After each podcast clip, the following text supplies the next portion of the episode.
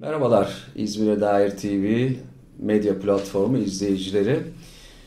Bugünkü konuğumuz İzmir Levantenler Derneği Başkan Yardımcısı Enrico Filippici. Hoş geldiniz. Hoş bulduk. Ee, kendisiyle bugün e, İzmir'in çok önemli bir tarihi gerçeği olan ve yakın tarihe bağlı gerçeği olan e, Levanten kültürünü, Levanten e, yaşamını biraz konuşacağız. Enrico ben e, bildiğim kadarıyla senin kariyer yaşamına başladığın yani yüksek eğitime başladığın e, dönemle daha sonra gelişen e, dönem arasında önemli farklar var. İstersen kısaca kendinden bahset biraz. Tabii ki. İsmim Enrico Filippucci ve 1970 İzmir doğumluyum. Yüksek eğitimime öncelikle tıp fakültesinde başladım. Yalnızca bazı uyumsuzluklardan dolayı ardından işletme ve matematik üzerine devam ettim. Son 5 yılda turist rehberliği bölümünü bitirdim ve turist rehberliği yapıyorum.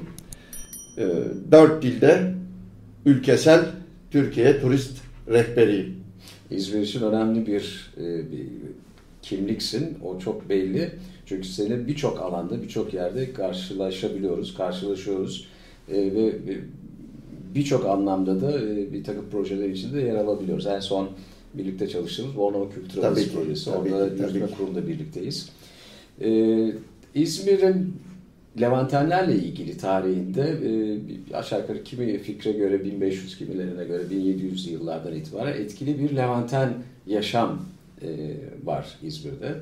E, tabii Levanten yaşamın e, ana teması, ana e, motivasyonu ticaret. E, bu ticaretle ilgili o döneme ilişkin kısa bir e, tarihsel geçmiş bize aktarabilir misiniz? Tabii ki. Şimdi Levantenlerin kökünü ben Ceneviz ve Venediklilere kadar indirebilirim. Yani ilk kökler oralardadır. Daha Bizans İmparatorluğu döneminden itibaren. Osmanlı döneminde de bu tekrardan canlanıp yukarı doğru çıkmıştır farklılık göstererek. Belirli dönemlerde liman özelliğini kaybettiği zaman yani ana liman Sakız Adası'na veya birazcık Midilli'ye, Çeşme'ye kaydığında İzmir önemini yitirip biraz geriye çekilmiştir. Ne zaman ki liman tekrar 1500'lerin sonunda Osmanlı'nın Akdeniz'de egemenliğini sağlamasıyla eline geçildi. O zaman burada bir yükseliş yavaş yavaş başladı. Ve Avrupa'dan özellikle Batı Avrupa'dan birçok macera perest diyebiliriz. Tüccar diyebiliriz. Veya orada hayal kırıklığına uğrayıp burada tekrardan yeni bir hayat kurmak isteyenlerin uğrak yeri İzmir olmuştur. Çünkü çekim merkezi olmuştur. Liman önemini arttırdıkça burası bir değişik ambiyansa bürünmüştür ve cazibe merkezi olmuştur. İlk gelen Avrupalıların, Latinlerin de diyebiliriz. Çünkü bu Levanten kavramı pek doğru bilinmeyebiliyor. Net bir tanımı da yok. Yani bir sözlüğü açtığınızda veya diğer bir tanesini açtığınızda, bir ansiklopediye baktığınızda çok net tanımları yok. Ben oradan buradan gördüğüm ve kendi kafamda oluşturduğum tanım mutlaka Batı Avrupa'dan. Genelde Levant dediğimiz, Levant bölgesi bugünkü Ürdün, İsrail, Lübnan bölgesidir. Evet. Ama sonuçta bir yöndür. Doğu Akdeniz olarak görülebilir. Ve yayı genişlettiğiniz takdirde Selanik, İstanbul, İzmir, İskenderun, Mersin, Antakya ve ta aşağıda Biblos, Hayfa, daha İskenderiye, Mısır'a kadar olan yaya, yay bölgesine, Doğu Akdeniz'e göç edip geçici olarak değil, kalıcı olarak yerleşmiş ve bulundukları bölgeye mutlaka bir şeyler katmış. Özellikle ticaret yapmış ama zamanla başka meslek dallarına da geçmiş ve en az 10 yıl ikamet edip daha sonra evliliklerle, çocuklarla iyice kök salmış bir gruba çünkü etnik bir grup değil. Dini grup olarak Katolikler ağırlıklıdır ilk görüntüde ama daha sonra biz Anglikan İngilizleri veya Protestan Almanları, Hollandalıları koyabiliyoruz. Fransızlar, İspanyollar da girebiliyor. Yaklaşık 10-15 millet bu grubun içerisine yer almaya başlamıştır. Ama esas zirve 19. yüzyıldır. 19. yüzyıl özellikle İslahat fermanı, e, Tanzimat fermanı, İslahat hareketleri, batılılaşma, modernleşme çabalarıyla yabancılara tanınan mülk edinme hakları, birçok iş yapma hakları, verilen Ayrıcalık. ayrıcalıklar bu cazibeyi daha da arttırmış ve buraya gelenler kalıcı olmaya başlamıştır ve ticaret bir boom yaşamıştır. Yani bir patlama yaşamıştır. Sadece Doğu Akdeniz'de değil, bütün Akdeniz bölgesinde İzmir parlayan bir inci olarak anılmıştır. Ve İzmir'in galiba bu liman kenti olma özelliği e, sadece o döneme ait değil 8500 yıla ta tarihlenen geçmişinden beri ola gelen bir özelliği. Yani e, çok kabaca Levanteni doğulu batılı yani doğuda yerleşik batılılar olarak tanımlamak mümkün galiba değil mi? Yani Şimdi orada şöyle bir açıklık getireyim ben. Mutlaka bu bölgeye doğru e, gelmiş olanlar tabii ki doğuya doğru gelmişlerdir. Ama doğu içinde batı. İzmir stratejik olarak inanılmaz güzel bir yerdedir. Körfezi gerçekten Karşıyaka'dan seyredin, Güzel Yalı'dan seyredin. İç körfezi olan ve dünyada kolay kolay eşi benzeri olmayan bir korunak içerisinde. Ve tabii ki bugünkü Kemeraltı'nın orada eski liman. Daha sonra bu yetmemiş 1875'lerde Fransızların yaptığı bugünkü pasaport bölgesi yani konak bir yerden pasaporta kadar olan bölgede yapılan liman işte bu gelişimin göstergesi olmuştur.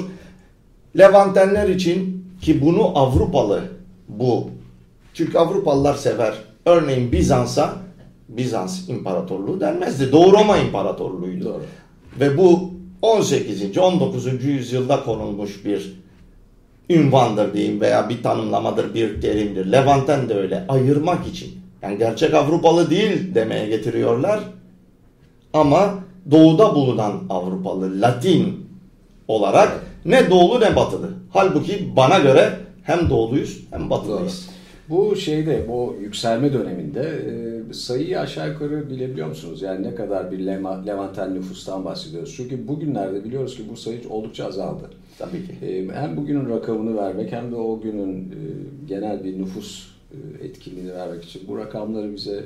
Şimdi Osmanlı salnamelerine göre bir kere bilinen bir gerçek var ki 19. yüzyılın başında yani 1800'lerin başında 100 bin olan nüfus İzmir'de 19. yüzyılın sonuna doğru yani o 100 yıl içerisinde 200 bine ikiye katlanmıştır.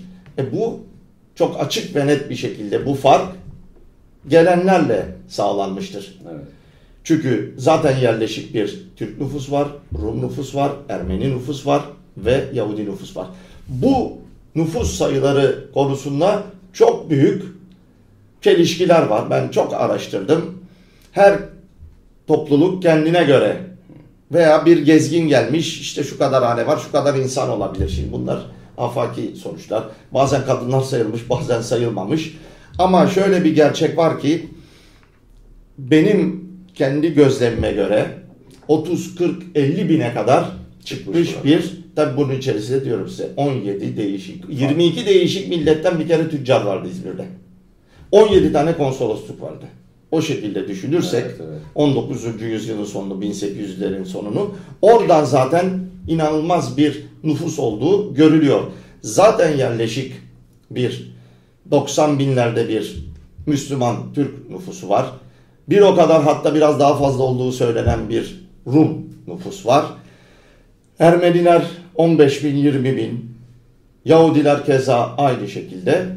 Yani çok kozmopolit ve bir mozaik oluşturulmuş. Şimdi kendimi düşünün ben bir matematikçiyim aynı zamanda. Her yerde her zaman söylerim insanlar gülümser. Ben %50 İtalyan, %20 Avusturya Macaristan, %20 Hırvat, %10 da Rum Ortodoksum. Yani iki jenerasyon geriye gittiğimizde bu mozaiği görebiliyoruz. E, birey olarak bende görülen bu mozaik düşünün toplumda nasıl bir mozaik. Evet. Ve bugün Levant'ten nüfusu binin altındadır. Aşağı yukarı bir 800 diyen var, 600 diyen var. Yani mix evlilikler, karma evlilikler çok dağıtmıştır nüfusu. Gidenler olmuştur, ölenler olmuştur. İnanılmaz derecede düşük bir nüfusla karşı karşıyayız. Tabii bu dramatik değişimin nüfustaki bu azalmanın e, birçok bir, bir sebebi var. Bu imtiyazların e, elden alınması bir önemli bir eşik olmuş. Daha sonra bir takım siyasi nedenlerle olabilir. İnsanların yaşam, e, Levantenlerin yaşam özgürlük alanlarına ilişkin olabilir. Bir takım nedenlerle e, İzmir'den ayrılmışlar evet. insanlar. Ee, ben hep şuna inanırım, ee, bir romantizmle bakmamak lazım. Yani bugün baktığımızda tabii Levanten kültürünün İzmir'e kattığı çok şey var. Ee, fakat bunu bir bugünden bakıp ya ne güzel günlerdi deyip o siyah beyaz fotoğraflarda o köşklerin içindeki insanların giyimine, yaşam tarzına bakıp bu romantizmine bakmamak gerektiğini düşünüyorum. Bugüne ilişkin yeni bir yoruma ihtiyacı var. Aslında biraz da göçle bağlı, bağlarsak yani o dönem bir önemli bir ticari avantaj olarak dışarıdan Levanten göçü alan İzmir bugün başka bir takım nedenlerle yurt içinden göç alıyor. Yakın coğrafyasındaki yaşanan sorunlar nedeniyle göç alıyor. Başka bir göçün e, hegemonyası altında şu anda. O dönem göç edenler İzmir'in ekonomisine, yaşam biçimine önemli katkılarda bulunurken bugün diğer türlü göç eden e, insanların İzmir'in yarattığı bir takım avantajlardan yararlanmak üzere İzmir'de olduklarını biliyoruz. Tabii bunun e, yönetilebilir olması oldukça zorlaşmaya başlıyor. Yani bu İzmir'in tarihsel göç merkezi olması dönem dönem İzmir'i yükseltmiş, dönem dönem e, İzmir'i aşağı çekmiş. Öyle anlaşılıyor. E, dolayısıyla ben bugünden o günlerin e, romantizmiyle bakmak değil, İzmir'e yeni bir e, tanımlamayla yeni bir cazibe e, alanı yaratmasıyla ilgili e, yeni göç almalarını e, hep desteklerim. Ama bunu sağlamak tabii ki bugünkü koşullarda oldukça zor görünüyor. Bu konuda bir değerlendirmeniz olabilir mi? Tabii ki. Şimdi 19. yüzyılda gelen göç ortada olmayan bir lokomotifin direkt motoru olmuştur. Evet. Hatta ilk demir yolunu yapanlar da Levantenlerdir. Smirna, Aydın, Aydin o dönemde Smirna, bugünkü İzmir, Aydın arasındaki 133 kilometrelik Anadolu'da ilk döşenen demir yolu Levantenlerin eliyle tabii ki Osmanlı'nın da desteğiyle yapılmıştır. E, düşünün ki mal 4 günde geliyordu ve fire veriyordu 4 saate. 4 gün 4 saat. İnanılmaz ve o ticaretin zirve yapması. Yeni liman, daha büyük bir liman, dalga kıran, mendirek vesaire her şeyin inşası ve o ticaretle bugün lokomotifleri görüyoruz. Yine ticaret öndedir. Turizm katılmıştır. O dönemde o kadar büyük turizm yoktu ama İzmir'de yine vardı. O arkeolojik sit alanlarına gelenler vardı. Ama o dönemde tekrar ediyorum gelen göç, Levantenlerin yarattığı göç ve tabii ki cazibe olunca adalardan gelen biraz Rumlarda yaratılan göç direkt motora etki yapmıştır. Yani o ekonomiyi döndüren, o ekonomiyi yücelten motora direkt etki yapmıştır. Yani bugünkü göçle en büyük fark odur. Çünkü bugünkü göçün çoğu burada bir gelecek görmeye ama direkt motora etki değil. Yani arkadaki vagonda iyi bir yer bulayım ben kendime. Evet. Biraz daha ferah yaşayayım düşüncesinde gerçekleşen göçlerdir. Birçok gelecek göremiyordur. O yüzden İzmir'e gelmiştir. Ama düşünün demin 100 bin 200 binden bahsediyorum. Bugün 4-4,5 milyonluk bir şehir bir yere kal kadar kaldırır. Interland'ı çok kaybetmiştir. Yani o verimli ovalarda büyük yani 100 yılda çok büyük bir gelişme kaydedildiğini ben kabul etmiyorum. Hatta kayba uğradığımızı düşünüyorum. Hem pamukta hem tütünde, incirde, kayısıda, üzümde bazı artışlar ama çok daha fazla olmalıydı benim gözümde. Tabii ki bu göç sadece bir sermaye göçü değildi. Zaten sermayesi olmayanlar da gelmiştir. Sermayeyi burada yapmışlardır, burada harcamışlardır genelde. Yanlış bilinen Hı. gerçeklerden biri de budur benim görüşümce. Için evet. evet. Yani her gelen zengin gelmemiştir buraya. Evet. Zaten zenginse buraya ne yapmaya gelecek? Yani burada bir macera ar aramaya vardır mutlaka tek tük ama istisnadır. İstisnalar kaideyi bozmaz. Ama gelenler özellikle çok zengin olmuş bir aile isim telaffuz etmek istemiyorum. Soğan patates ihraç ederek İskoçya'ya, İrlanda'ya, İngiltere'ye zengin olmuştur örneğin. Tütün örneğin çok, tabii ki, çok önemli tabii bir ki. şey alanı. Tütün çok önemlidir. Türk halısını Avrupa'ya tanıtan evet. Levantenlerdir kurdukları e, Orient Carpet Company ile örneğin yani bir örnek. Bu örnekler çoğaltılabilir. Tabii ki bu İzmir'i ön plana çıkarmıştır. Ama sadece ticaret değildir. Kültürel bir etkileşim de olmuştur. Kültür göçü de olmuştur. Sinema, tiyatro, opera binaları. Yani Avrupa'nın diğer şehirlerinde olmayan binalar burada inşa edilmiştir. Ve birçok. Bunun yanı sıra spor.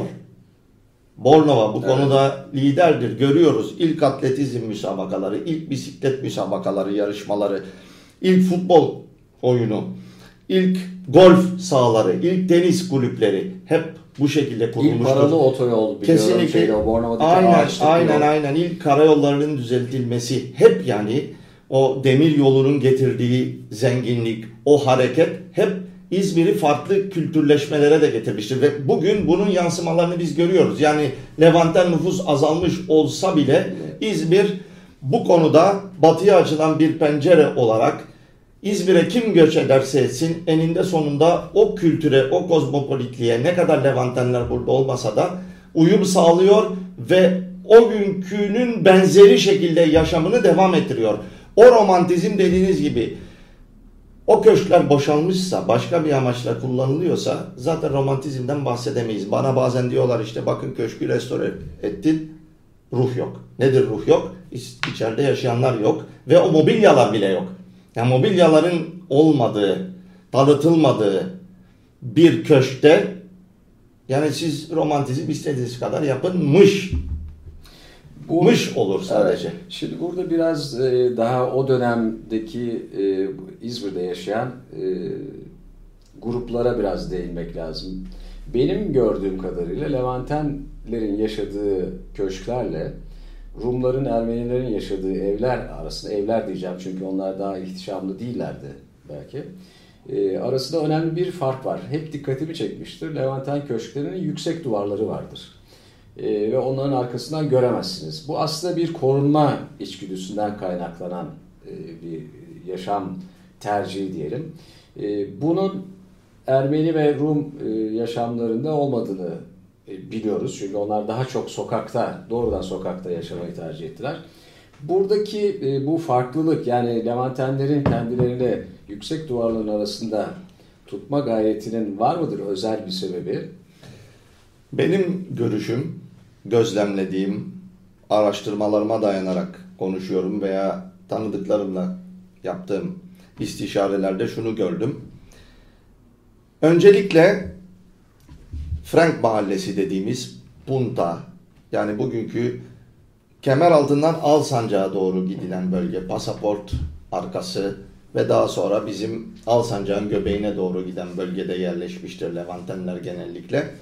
Genelde ilk başlarda limana bakan bir yüzleri var. Malı oradan çekiyorlar evet. ve diğer tarafta Frank Caddesi'nde satıyorlar veya bugünkü Alsancak Sadı'nın olduğu yerde, limanın olduğu yerdeki depolarda incir işleniyor, üzüm işleniyor ve tekrar hazırlanıp gelen dışarıdan yine demir yolu vasıtasıyla, tramvay vasıtasıyla da diyebiliriz daha limana kadar uzatılıyordu pasaporta kadar yani Alsancak tren garından oraya kadar iş yerleriyle ikametgahları aynıydı.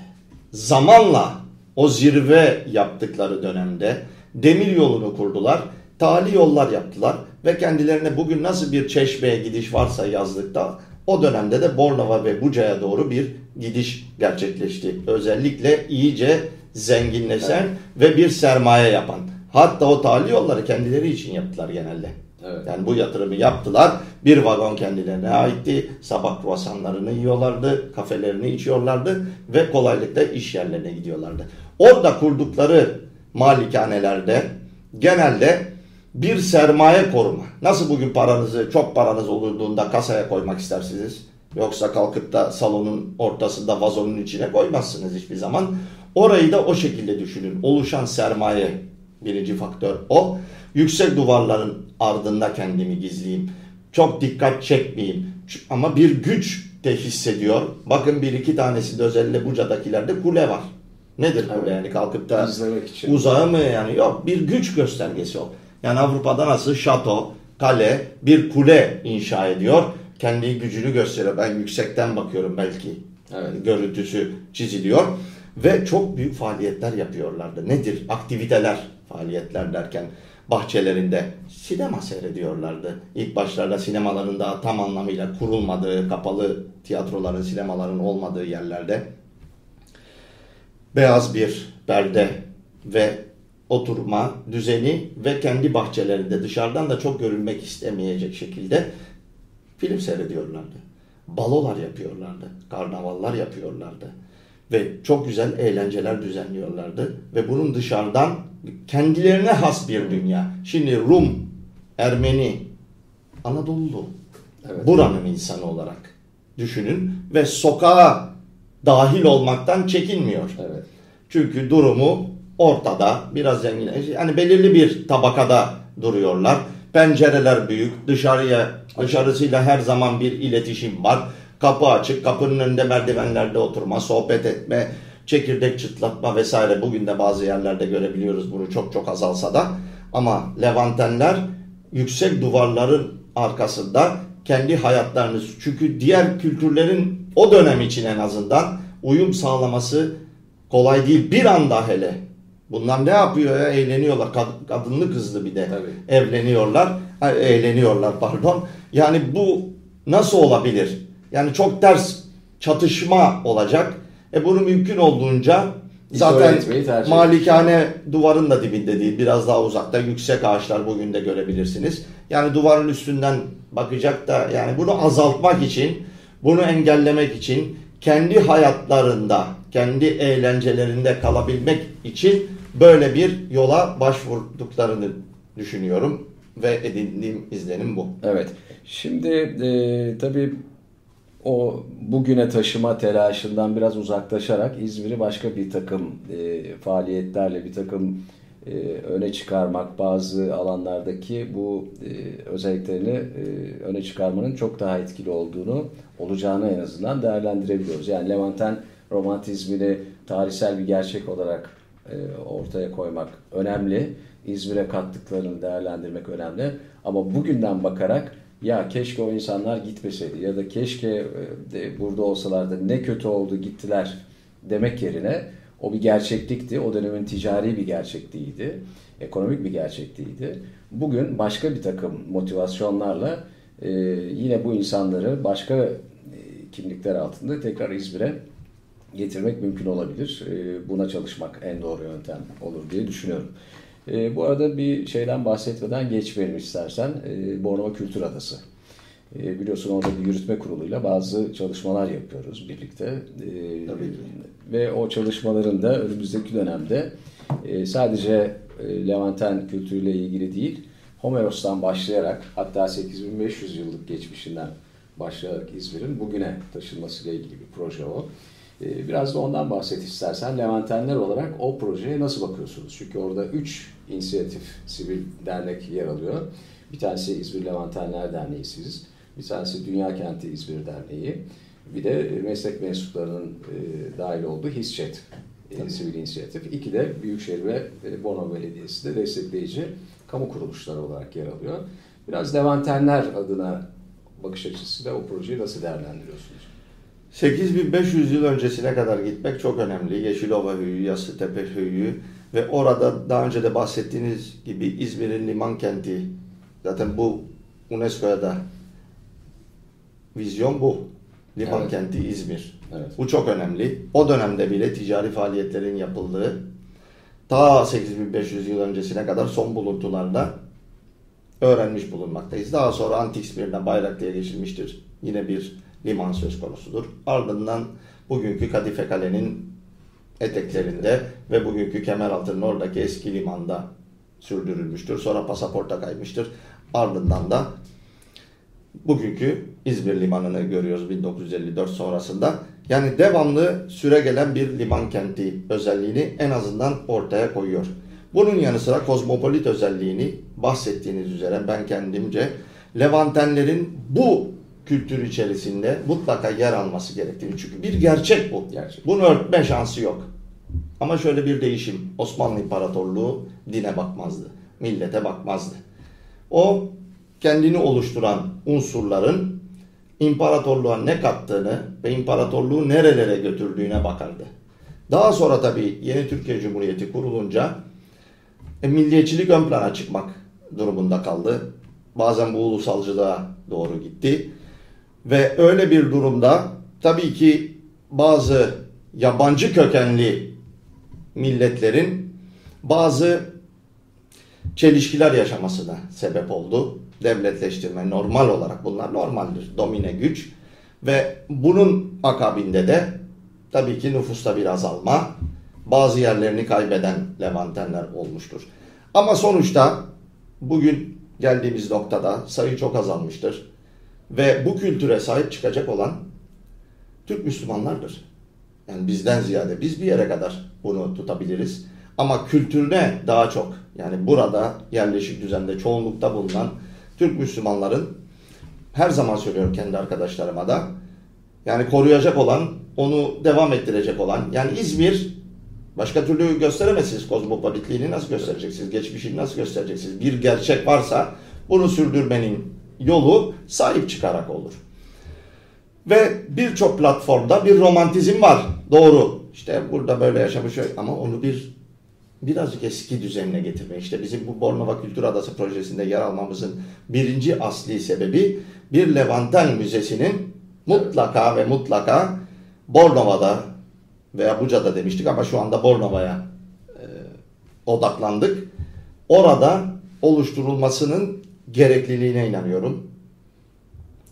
Ve bu bunun olması için özellikle biz oradayız. Bunun yanı sıra Levant'ten bölgesi dediğimiz işte Yeşilova, Yasıtepe'yi tamam 8500 yıl öncesine kadar gidebiliyoruz. Ardından Homeros Vadisi'ni tekrar bir felsefe aktiviteleri merkezi yapabiliriz. Edebiyat evet. konuşmaları, sohbetleri, kampları evet, haline getirebiliriz. Kesinlikle Şirince'deki matematik köyü orada niye bir Benzer. felsefe köyü haline dönüşmesin. Ama tren garından Bornova bugün maalesef faal olmayan istasyondan, Bornova tren istasyonundan çarşıya kadar Osmanlı çarşıya kadar dediğimiz bölgedeki Levanten bölgesinin de bazı değişikliklerle o dönemin oturma düzeni veya sokak lambalarıyla o dönemi andıran bir şekilde büründürülebilir. Kaldırımları, yolları Tabii. vesaire. Bir, bir çevre... Levanten Müzesi'yle en azından o dönemin kıyafetleri, eşyaları veya fotoğraflarla yaşamı Şimdi temsil onu, edilebilir. Evet o müze demişken çünkü e, önemli bir takım e, şeyler var. E, dokümanlar kesinlikle, falan var. Kesinlikle. Bildiğimiz kadarıyla bir aileye ait önemli bir arşiv şu anda İngiltere'de Exeter Üniversitesi'nin Kesinlikle. kütüphanesinde. Evet. E, projenin bir aşamasında da o kütüphanenin mutlaka buradan da erişilebilir hale gelmesi en azından dijital de olsa. Mümkünse tabii fiziken de buraya getirilmesini sağlamak da var. Yani bu Levanten Müzesi içeriği olarak herkesin sağda solda dağınık vaziyette duran elindeki eşyaları, arşivleri, fotoğrafları bir arada tutmak için önemli bir e, merkez olacak. Çok önemli çünkü bu burada yaşayanların bilinçlendirilmesi çok önemli. Londra'daki İzmir Levantenlerini biliyor, Selanik'teki İzmir Levantenlerini biliyor, Atina'daki İzmir Levantenlerini, İskenderiye biliyor. E, bizim kendi halkımız da bilmesi gerekiyor. Evet. Bilinçlendirilmesi gerekiyor. Gezilerle, turistik bir destinasyon sağlanarak ve orada bilgiler paylaşılarak çoğaltılır. Ha, bu ne kadar? Zenginlik kadar. Zenginlik kadar. Bilgi paylaştıkça fazlalaşır ve kültürüne sahip çıkma bir huzur, rahatlama getirir diye düşünüyorum. Müzenin yanı sıra bir diğer hedefimiz de İzmir Levantenler Derneği olarak bir festival.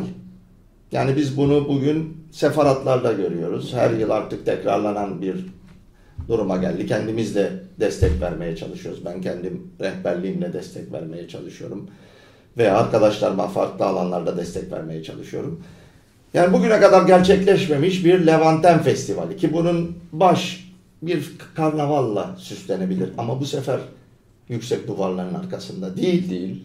Normal Bornova'nın bir sokağında evet. ve yerli halkla bütünleşerek bir araya gelerek evet. bir güzel birliktelik Bornova sonuçta bir üniversite şehri. Buca üniversite şehri. Yani çok rahat bir şekilde bu ortaya konulabilir. Bu şeyi de sağlar galiba. Ortaklaşa yani. bir faaliyet, bir eğlence, bir şölen haline getirebilir. Yani bu kadar bazen karamsarlık, keyifsizlik yaşanan dünyada barışın yüzde yüz sağlanamadığı dünyada ben bu tür faaliyetlerin, bu tür aktivitelerin mutlaka barışa hizmet edeceğine, birlikteliğe hizmet edeceğine, hoşgörüyü, toleransı artıracağına inanıyorum. Bu bir taraftan da Avrupa'ya geri dönmüş Levanten ailelerin e, bugünkü kuşak temsilcilerinin de İzmir'le olan bağlarını tekrar güçlendirmeyi de sağlayacaktır. Ve belki o insanlar başka nedenlerle tekrar İzmir'i bir e, ikinci bir adres olarak görme e, diyelim motivasyonuna sahip olacaklardır. Bu da İzmir için bir kazanç olacaktır. Kesinlikle çünkü çok giden aile olmuştur. Özlem duymaktadır veya bir parçası burada kalmıştır veya gelip anılarını tazeleyecektir veya atalarının anılarını tazeleyecektir. Burada yeni ortaklıklar, ilişkiler kuracaktır. çok derece mümkün. Turist, turizmin yanı sıra ticaret olabilir ve birçok dalda kültürel kültürel bağ kurmak, kültürel ortaklaşa faaliyetlerde bulunmak her zaman için insanlığa hizmettir diye düşünüyorum ve biz bu canlandırmayı sağladığımız takdirde eminim ki bir çekim merkezi yeni yani, bir çekim merkezi olacaktır. Çünkü Anadolu zaten çekim merkezleri yeniden tanımlamak tabii, mümkün olacaktır. Yeniden tanımlamak. Bir yandan buradaki sevgili halkımızın bilmeyenlerine bir bilgi paylaşımı. Diğer taraftan bilip de burayı uzun süredir ziyaret etmeyenlerin bu bölgeye doğru gelişini sağlamak ben eminim ki bir güzellikten başka bir şey olmayacaktır. Şimdi bu noktada bir e, bizim bu geçtiğimiz iki ay önce yaptığımız bir kent diplomasisi sertifika programı vardı. DİDER olarak organize etmiştik. Orada da tam da bu e, yaklaşımla ele aldığımız bir konuydu. Çünkü biz e, özellikle bugünlerde ve gelecekte de artık merkezi hükümetlerin hatta yerel belediye, yerel yönetimlerin bile e, bu ilişkileri kurmakta zorlanacaklarını, zorlanmakta olduklarını görüyoruz. Aslında bu ilişkileri doğrudan sivil toplum örgütleri hatta bireylerle kurulmasını çok daha güçlü bağlar oluşturacağını değerlendiriyoruz. Ve o anlamda da bir iki ay evvel bir sertifika programı düzenledik. Yeni mezun, e, yüksek lisansını yapan e, öğrenci arkadaşlarımızı birer İzmir elçisi haline getirdik. E, bu arkadaşlarımız bizim Dünya Kenti İzmir Derneği'nin bazı projelerinde yer alıp bu e, kentler arasındaki ilişkiyi zenginleştirmek ve insanlar üzerinden bu ilişkiyi tanımlamak için çalışacaklar. Çünkü kent diplomasisi aslında önümüzdeki dönem e, ilişkilerini, şehirler arasındaki ilişkiler, ülkeler arasındaki ilişkilerden çok daha etkili sonuçlar doğuruyor. Doğrudan e, ekonomik ilişkileri, kültürel ilişkileri sağlamaya yardımcı oluyor. E, devletleri hareket ettirmek zor. Belediyeleri de hareket ettirmek zor. Onlar da kamu kuruluşları. Ama sivil toplum örgütleri ya da kişiler çok özgürce, çok hızlıca karar alıp şehirler arası ilişkileri kurmakta e, çok daha hızlı olabiliyorlar. E, dolayısıyla bu Levanten yeni yorumlamaya, Levanten kültürünü eğer e, bu Kültür Adası projemizde biraz daha alan açabilirsek buna da bir katkısı olacaktır diye düşünüyorum. Evet yavaş yavaş katılıyorum. Kapalı kapılar ardında, komisyonlarda, heyetlerde Olmuyor. yapılan konuşmalar meclislerde yapılan konuşmalar bir yere kadar. Sizin dediğiniz gibi bireylere inilmediği takdirde, halka inilmediği takdirde, insanlar arası ilişkiler özellikle sivil toplum kuruluşları dahil edilmediği takdirde bir yere kadar oluyor. Hızlanmıyor, ağır hareket ediyor. Bırakın insanları özgürce o kültür buluşmasında bir araya gelsinler ama dünyanın değişik yerlerine nasıl 23 Nisan'da bir çocuk bayramı birçok ülkeden değişik çocuklar bir araya getiriliyor. Bu daha da üst yaşlara e, yayılmalı bence. Gençler, orta yaşlar, ileri yaşlar. Yani halkın bütünü sadece çocuklarla veya gençlerle değil, bütün halkı kaynaştıracak, bilinçlendirecek ve kültür etkileşimini sağlayacak birlikteliklere ihtiyaç olduğunu düşünüyorum. Destekliyorum. İzmir Levantenler Derneği olarak da destekliyoruz. Bu sadece bizim için geçerli değil. Birçok değişik etnik kökene de sirayet edebilir ve bu bir bum etkisi temin dediğim gibi bir kültürel bir güzellik, kültürel bir etkileşim, kültürel bir alışveriş. Bunun zararı hiçbir zaman görülmemiştir. Ben her zaman söylüyorum, yine söylüyorum. Levanten olarak ben ne doğuluyum ne batılıyım doğru. Hatta bize tatlı su frengi diyorlardı. Yani arada gidiyor. Ne, değil öyle. Ben kabul etmiyorum bu tanımlamayı. Ben her şeyim diyorum. Ben yeri geldi mi Türk adetlerinin içindeyim. Yeri geldi mi Yahudi adetlerinin içerisindeyim. Yeri geldi mi Avrupa, Latin, Hristiyan, Katolik, Müslüman, Musevi her yere uyum sağlayabilirim. Herkesle bir arada. Ramazan'ı da kutlarım. Paskalya'yı da kutlarım. Pesah'ı da kutlarım.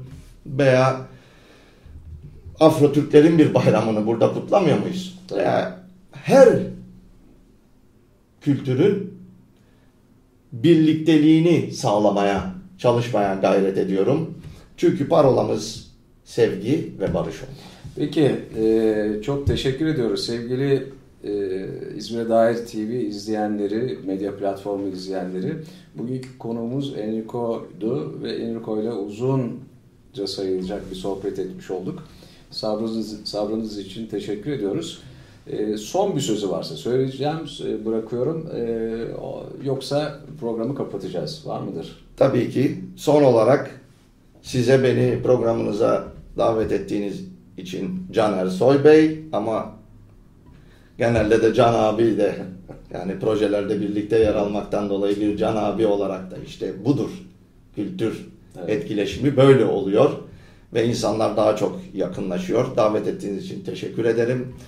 Ee, sevgili dinleyenlerimiz için de bu tür programlarda elimden geldiğince açıklayıcı bilgilerle kendilerinin bilgi dimağına dahil olmaya çalışıyorum.